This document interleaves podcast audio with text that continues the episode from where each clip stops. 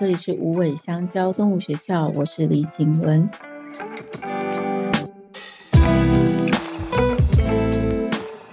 又到了与动物相爱的练习时间，由同理心出发的与动物相爱的三十个练习题，预定在今年年底会发展到一百个练习。每个练习都希望可以让人更认识和理解与动物的相识相爱，幸福的过着每一天。今天是节日的练习，我们要来过端午节。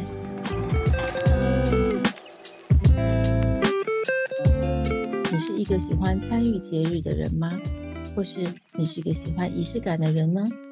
一个节日感的形成，不外乎有颜色与装饰，属于那个节日的食物，还有在这个节日里会做的活动。基本上，只要节日的装扮、节日的食物、节日的活动，这一天，就会被形塑起来了。今天要准备几种东西：第一个，艾草与菖蒲；第二个，五色丝线；第三个，几种不同尺寸的正方形折纸，颜色花样不拘，二手纸也可以。注意不要有毒的油墨哦，这个是要用来折纸粽子的。第四个，好吃的犬猫干式零食。如果是比较大块，可以事先剪碎，因为我们要放进纸粽里。第五个，狗干粮或者是猫粮。第六个，猫草。那我们现在就开始吧。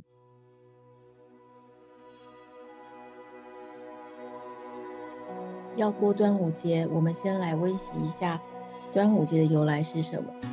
大家还记得？一个跳河自尽的爱国诗人屈原吗？为什么是爱国诗人呢？因为当时的楚王对他的忠诚跟爱国视而不见，所以他遭受到楚王的冷落和谗言的陷害，所以被流放到江南地区，然后国家就失守了。他无法为国效力，心中很悲痛，所以就决定以死来表达他的不忍和不屈。哎，不过小声的说。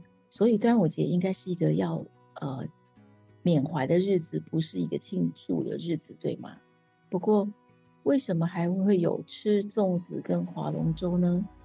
那是因为当时伤心的人民不想让屈原的躯体被鱼吃掉，所以用竹筒装饭投到江里，又用划龙舟来驱赶鱼群。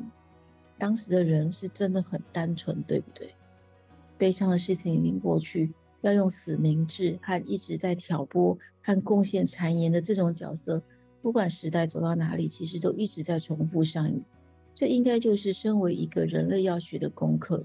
不过，当我们看到现在都开，大家都开开心心的，一边吃粽子，一边在庆祝这个节日的时候，就会知道人类在这个故事上其实学的不多，或是根本就忘记了。可是话说，因为这个爱国的投江事件。进而创造了那么多好吃的粽子被发明，以及有益身心的划龙舟运动，也是功德一件。话不多说，我们先带着缅怀屈原的精神，一起小声的进入今天的端午节的练习。今天的重点就是怎样好好的设计端午节的节目，让全家都非常的开心。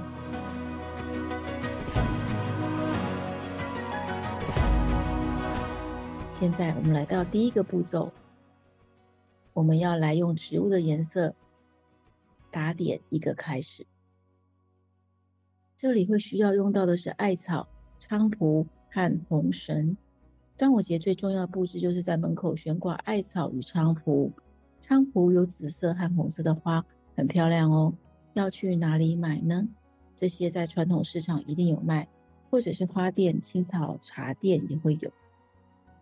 用红绳把艾草、菖蒲绑在一起，注意就是要用倒挂才行。不过要特别留意的是，菖蒲整株是有毒的，所以误食可能会造成幻觉。所以一定是要挂在门外，不要让犬猫误咬来玩。就这么简单，洁净的植物一放上去，节日感马上就出现了。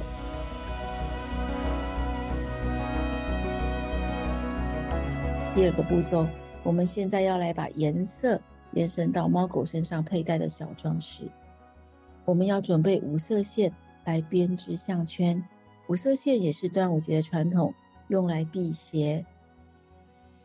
等这个节日过后，哪一天不再戴这个项圈了，你再把它收起来，这就是一个属于这个端午的回忆，一个日后会让你想起许多端午节小故事的东西。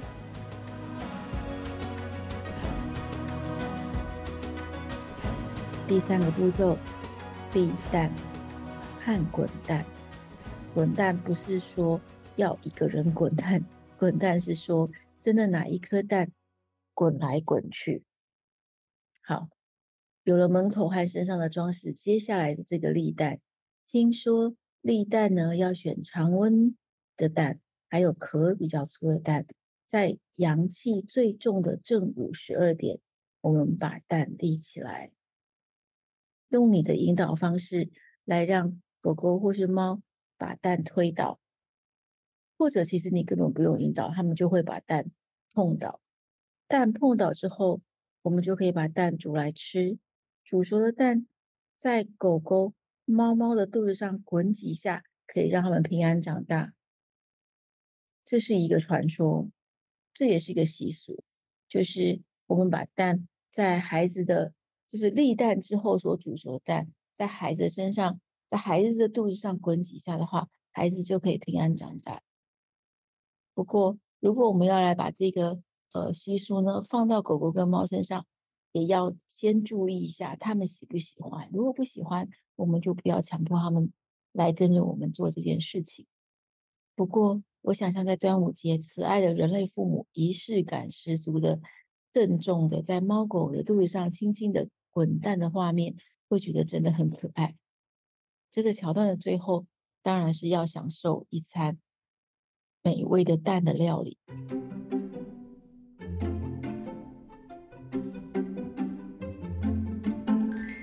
接下来第四个步骤，轮到粽子了。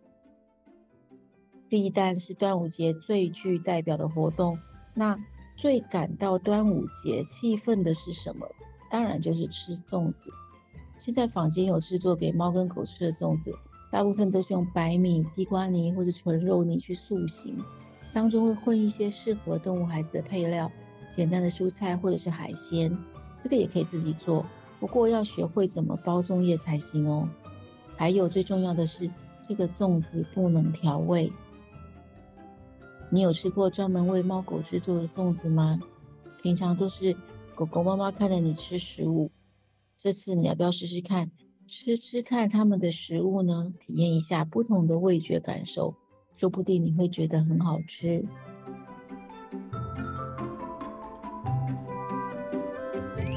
吃完粽子，这时候应该要走一走了，不要做剧烈的运动，因为刚吃饱饭，做剧烈运动有可能会造成狗狗或猫的不舒适，或者是狗狗很严重的话。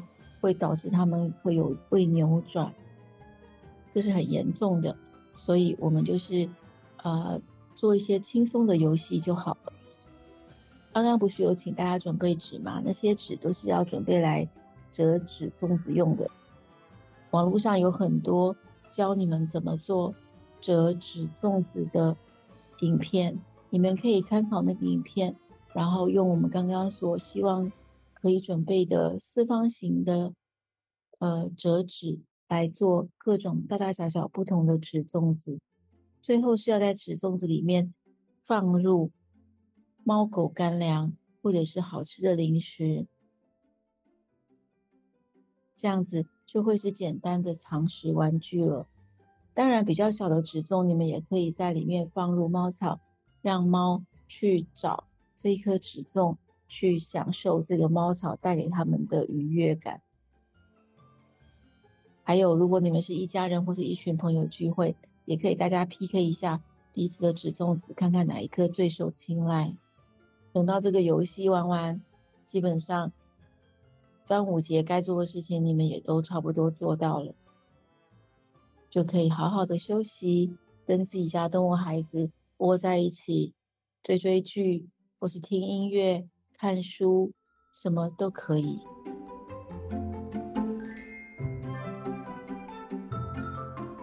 刚刚在最早的时候，是不是有提到缅怀两个字呢？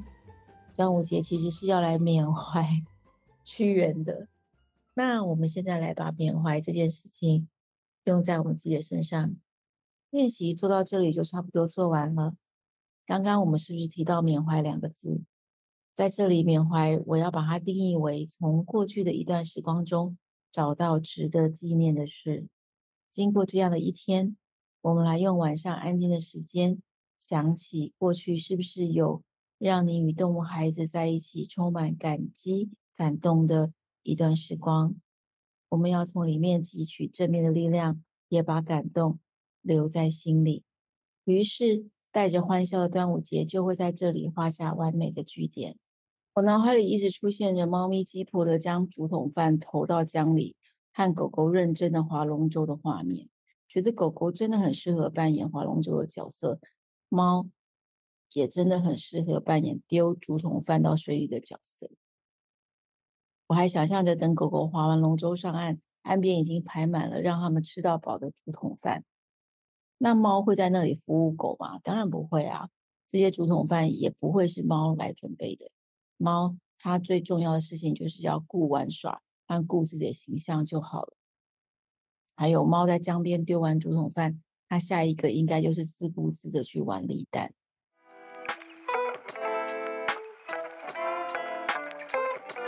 你们喜欢今天的练习吗？今天我给大家的行动呼吁是。记得每一个与动物孩子在一起的美好时光和感受，好好的珍藏起来。再重复一下刚刚所定义的缅怀的定义，我们要从过去的一段时光中找到值得纪念的事。这个星期我有收到留言哦，心里很开心，谢谢你们给我们的支持。如果你喜欢这个练习，也请继续用五星好评、分享、留言或小额赞助来支持我。另外，开放给各学校申请，尤其是偏向小学的有兴趣的动物团课，现在正在受理申请当中，请大家协助告诉老师们可以来报名，目前都还有名额，不要错过。期待在无尾香蕉动物学校看到你们。暑假差不多要来了，福利社会天天开放，与动物相爱练习也会走到新的篇章。下星期与动物相爱的练习第三十一，你和我一样期待吗？我们下周见哦，拜拜。